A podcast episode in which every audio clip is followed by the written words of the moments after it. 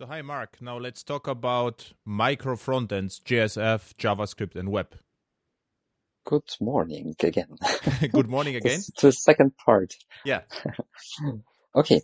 Uh, well, the, the, in the previous um, blog podcast, uh, we Yeah. kind of talked about microservices and how they kind of behave and how we treat them on the backend level. But uh, we didn't um, talk about how we do front end for those because all the backends are neat, Mhm. but except you're doing batches and stuff like that. Um, you, you also need a front end for it. Yeah. And I, I've seen a lot of Angular, some Vue.js, um, some Vaadin projects, and I still have a few oldish JSF applications. And funnily, while JSF, JSF2 is um, actually not that modern and people kind of uh, say, "Oh, this is so old technology, it, in my eyes, appears to be the best fit for modularized backends because you can have a deep link to another application and all those kind of uh, backend servers or, or self-contained systems which have backend modularized, uh, be it microservices or a little bit fatter, um, and their UI. And they all use the same CSS, the same images, the same styling, um, and a single sign-on. And you kind of, the user don't even see that they are actually switching applications because it appears to be one big applications. And the company could add new a, a, a server with an additional functionality, just add them to the menu, which is uh, kind of globally maintained via a database or LDAP or whatever. Um, and then you have a new part of the application with a completely different development and deployment lifecycle. And it's just kind of integrated via deep links. And for the user, it appears to be one big application, but actually it's 15 different servers. Yeah. And how do you do the same with Angular, with Vue.js, with Vaadin? So, first, uh, Java server Every time you have the JavaScript loading kringle. Uh, Java server faces, JSF. Uh, first, uh, even in startups, we use JSF, and uh, JSF, in my eyes, is uh, one of the most productive technologies out there.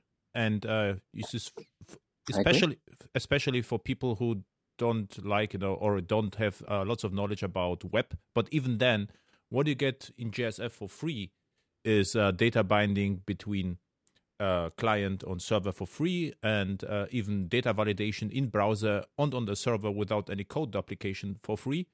And uh, but uh, JSF is uh, has two problems. The problems are not technical, rather than uh, organizational or people problem. First, um, in most large companies, what happened before was um, an architect decided which which uh, JSF components have to be used, or PrimeFaces back then, RichFaces, ice faces. We had lots of faces, Mhm. the MyFaces, and uh, and and uh, the users never saw actually the components. And uh, the problem was that the users, the end users, wanted to have something different because, and they did didn't know the limits about the JSF comp- from the JSF components. And what happened then is developers were forced to provide functionality. Let's say for a table, let's say table with a column with a tree view, and uh, th- such a functionality was not available out of the box. And now there no, there was no one in the project who said to the end user, "Look, this is now how it works. Take it or leave it." So either we use the JSF component or not. So they then forked the components, had to know to change the Java source code plus the emitting uh, or the, g- the generation of CSS and uh, JavaScript, and this is beginning of the end. If you do this, you are forking the whole suite of components, and on the next release, you have basically a fork, and it is it is way too expensive. So this was the first problem. The next problem of JSF, no problem. This is now architectural consideration. JSF is a server centric framework, so it means it runs entirely on the server and it generates the code or the HTML pages which run in a browser. And uh, this is very good for forms based or flows wizards. but you cannot write offline applications. And uh, what we do in projects, sometimes we need something like Swing, Swing or JavaFX in a browser. And in this particular cases, we write the code with uh, JavaScript, which runs in a browser and communicates with the backend via JAX-RS, REST, and JSON. So there is, uh, it looks like almost like you know microservice to microservice communication, but in this case, a browser communicates with the backend. Mm-hmm. Um, a, a, funny, funny thing. we we once have been in a big company, and they kind of uh, they decided to use Vaadin, which is okay technology. Um, and their main argument was first, uh, with Vaadin, you don't have to know HTML, and this is correct, completely correct. Uh, but the second argument was, well, our servers, they don't have to deal with it and JSF is so expensive on the servers. And this argument is completely bonkers yes. because, um, of course, JSF used to be expensive, but MyFaces pushed the boundaries so much and Mojarra also is now so much better and lighter on the server and the server got stronger. So it's no problem to serve 50,000 users on one server. And the, the fun thing is that they're now uh, having uh, Vaadin. And if we kind of looked at how their whole architecture is, then they had kind of Microsoft terminal servers and mm-hmm. all the, the clerks, the 10,000 clerks just have thin clients. Mm-hmm. They connect to the, to the server. And so instead of having one JSF application on the backend, they now have, um, a Vaadin backend, mm-hmm. which kind of serves JavaScript and the JavaScript runs on the terminal servers, which is also the centralized servers again. And you know that the, the CPU, the load on CPUs for rendering a JSF page is kind of five milliseconds. Mm-hmm. And uh, building this in, uh, in Microsoft uh, EA Internet Explorer uh, is kind of a second of JavaScript execution for each and every page, which yeah. is really terrible on the CPU. no, so I mean, is... I, mean, this JSF on the server should consume CPU and memory, and if the team is yeah, faster, it shouldn't matter. It shouldn't matter. So the whole yeah. discussion that JSF, you know, consumes CPU. I mean, everything consumes CPU, and the sure. and the and the server side rendering with. Uh, React and Angular with Node will consume even more CPU than JSF yeah, consumes. Sure. So I mean, this is like the discussion is just forget it. But uh, the, where JSF was extremely successful in project was what I did is I showed them client before we started. So client, the users showcase. Mm-hmm. So they got you know prime PrimeFaces showcase a demo. and say, look, just take the components and they are available as they are. There will be no modifications. And if we take that and, and implement application with it, we will be extremely productive. No other, we can change the color, we can change the font, but we cannot change how it works. And then yeah, you can, yeah. Mm-hmm. You can also add custom components. It's not that much effort, but I would not suggest to fork yeah, exactly. like PrimeFaces you know. and add additional functionality, except you are contributing to prime PrimeFaces. Exactly. Which is completely valid. Yeah. Uh, Thomas Andraschko from, from Germany, for example, is now one of the, uh, the number one prime PrimeFaces contributors because he just didn't fork it in-house. He mm-hmm. contributed back. Exactly. This is different. This is completely different, but this never happens in my business project. And you, we already talk how my, my typical project looks like. Mm-hmm. So there will be mission impossible to convince my client to contribute PrimeFace's code back. I mean, yeah, I mean, yeah, wouldn't work. So, uh, what it means, even with startups, what we have, we uh, often have back office applications written in JSF because they just you know copy and paste CRUD. We get you know you can write in three days the whole back office thing. And if we would like to push the boundary, what's possible in the web, we use JavaScript, CSS, and HTML because you cannot uh, you cannot do this with framework which which has prepared components is just impossible. So the the JSF yeah. for me is just code generation of HTML, and there are limits which is possible, and more and more, you know, uh, we have to be more flexible, and this is okay, and offline possibility. But, but, so what also happens? Yeah, that, that's okay. We've write you kind of yeah, mm-hmm. we write uh, HTML applications, uh, HTML5 applications, which uh, can operate completely offline without the server. So this happens also more. So we don't write native code to Android and iOS.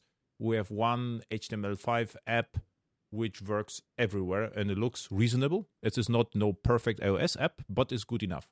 So no kind of uh, native uh, client apps. No, and uh, my approach in the front end is exactly the same as in the back end. Sometimes I tell you know the the people this is Java Java EEstic approach to front end, and uh, I have to say you will love it. So what I'm doing so the last two years, three years, you could actually write in front end in browser Java code, uh, JavaScript code, which looks like Java.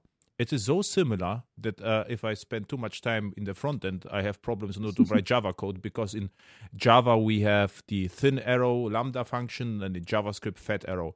In uh, JavaScript, if you have an array, you can do map and filter without the stream. And in Java, I have to say, you know, array.stream.map. Yeah. As it's very, very similar.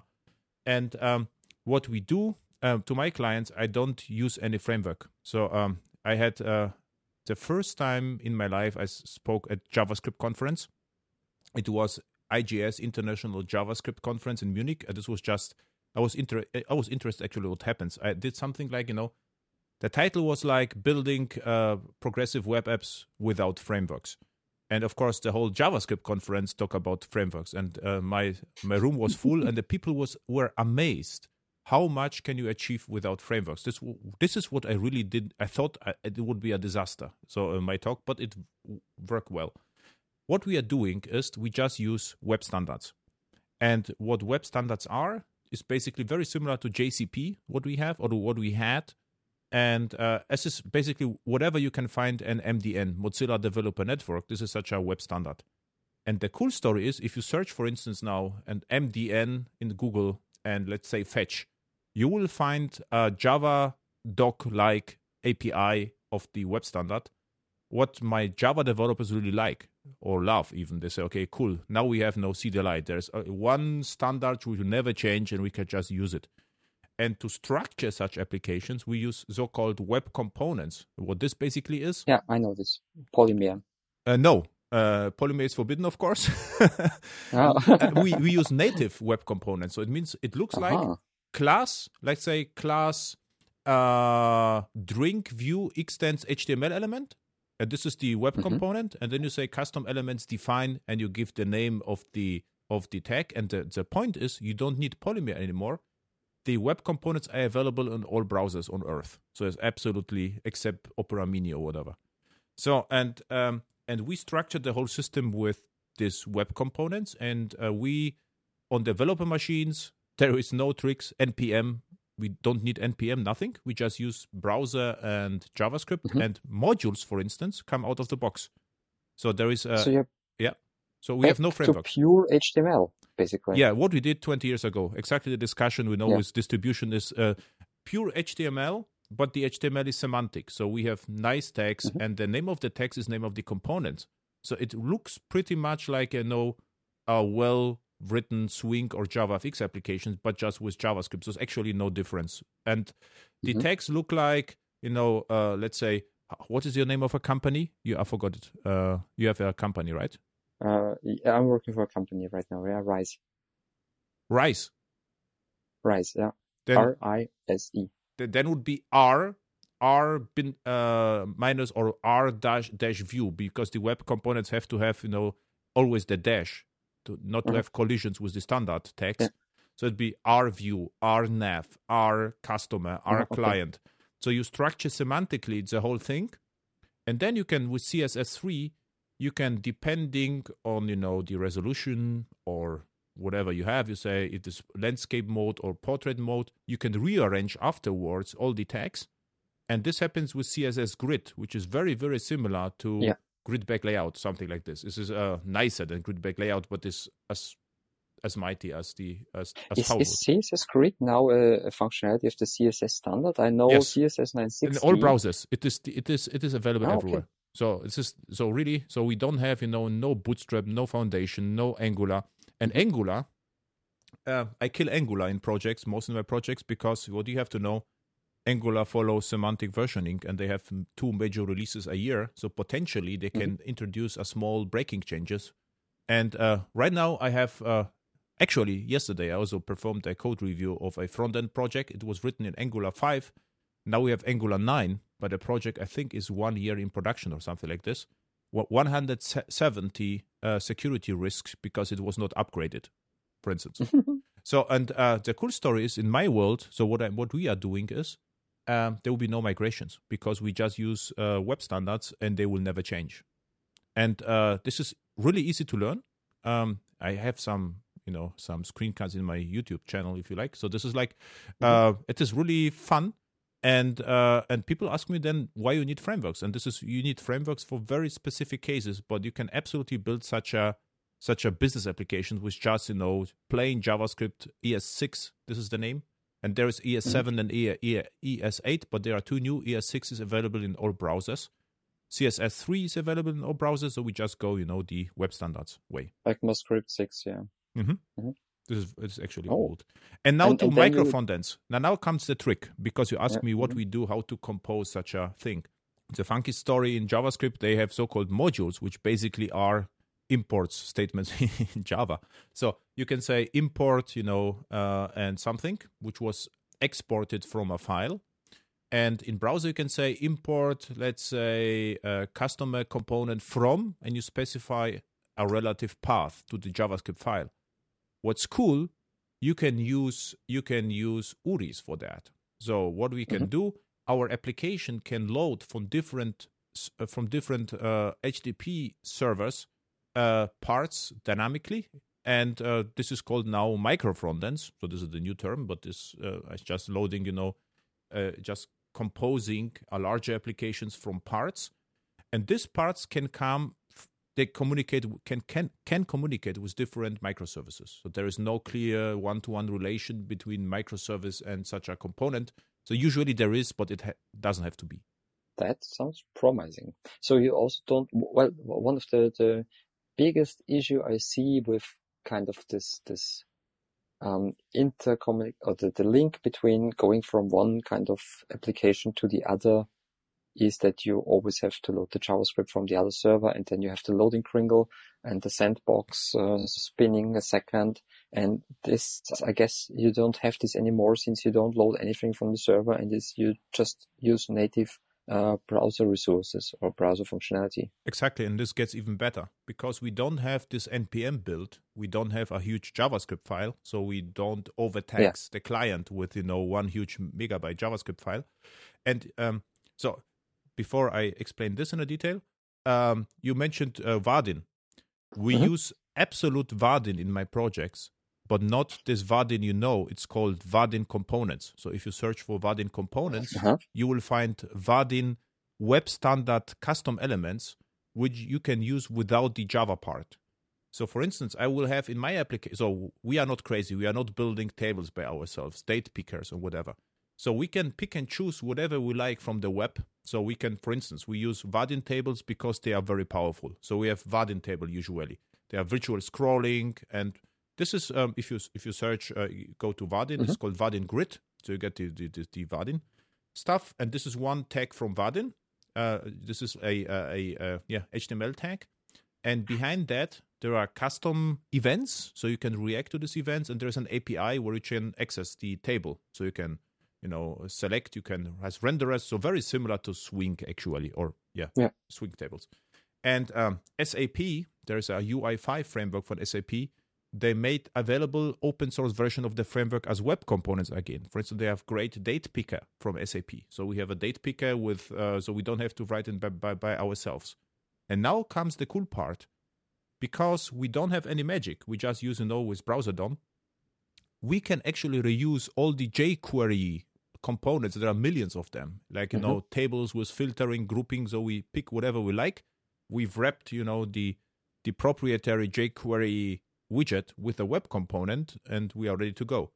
And uh, I had to work with uh, jQuery developers, and they love it because now they there's no virtual DOM, no diffing, nothing. They just you know they they know a lots of stuff and it's okay whatever you can do do it in this component and uh, they do in this component this is local now and, and, you kind of provide this on a kind of static uh, um, HTTPD Apache web server. Yes. And they get shared by all the applications in your company. Yes.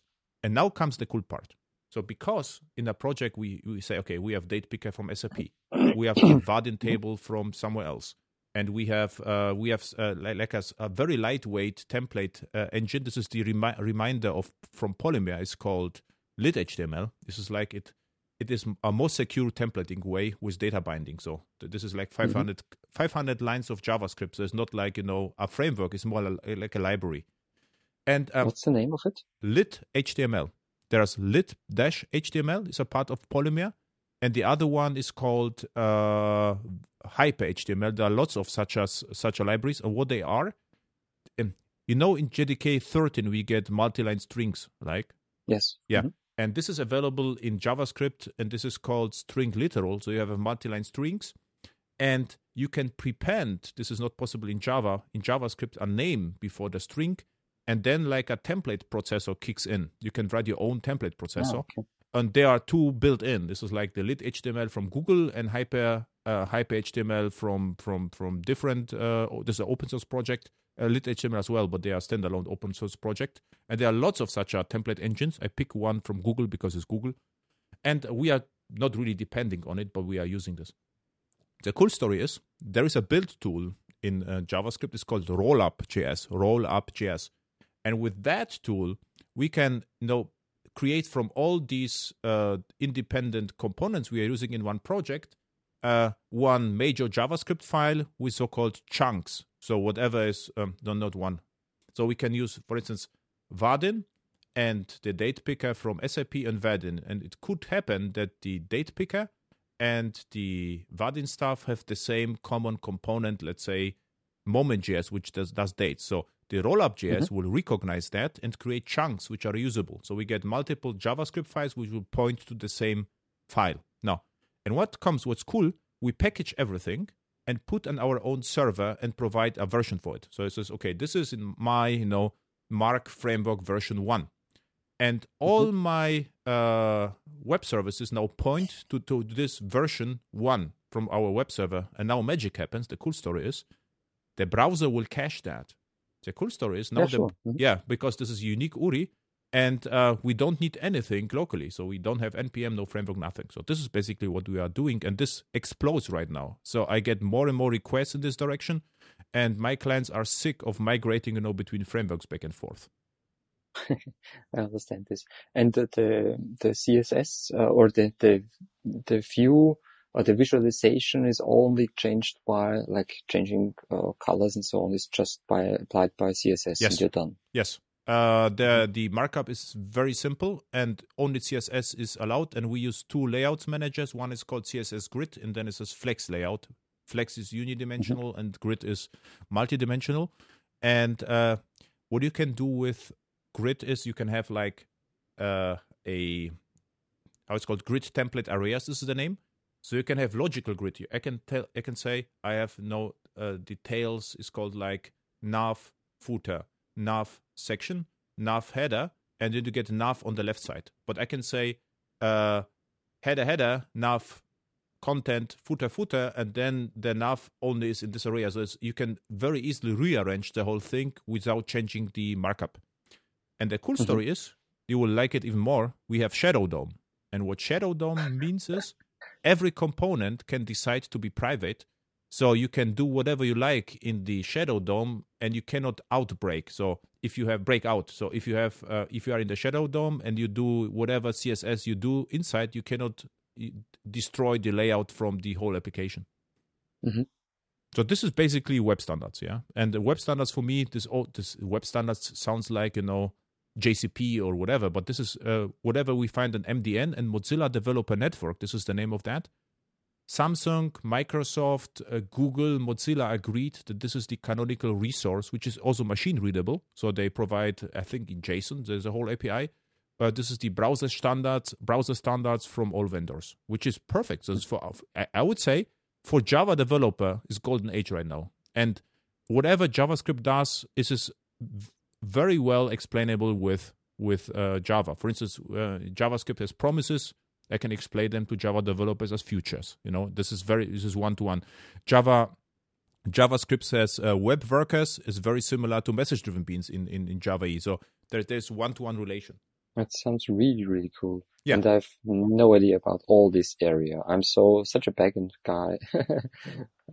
No problem. So Okay. we can have no more Java user group meeting somewhere in Vienna or whatever, and we can have uh, one, you know, session uh, interfaces or not, and another one I will just hack on stage this, and we can talk about this if you like. That would be really cool. Mhm. Okay, so Any questions well, I'm- left? I'm- no, I don't think I have to kind of uh, go through this, and I I wrote on a text pad. I kind of have about a page full of things I have to look up now. Yeah, and this will be show notes as well. So I will provide the show notes, so you can also, you Mhm. know, take a look at the show notes. Cool. Okay, cool. Now I have to work. So- okay, then thanks again. Thank you. Uh, see you next time. Yeah? Okay, bye. Ciao.